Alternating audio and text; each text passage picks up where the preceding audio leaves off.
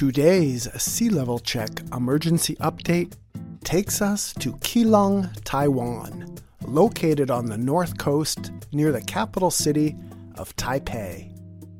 The sea level record goes back to 1956, according to the NOAA website. And the record shows that sea levels are rising at an annual rate of, drumroll please, 0.45 millimeters a year. That's right.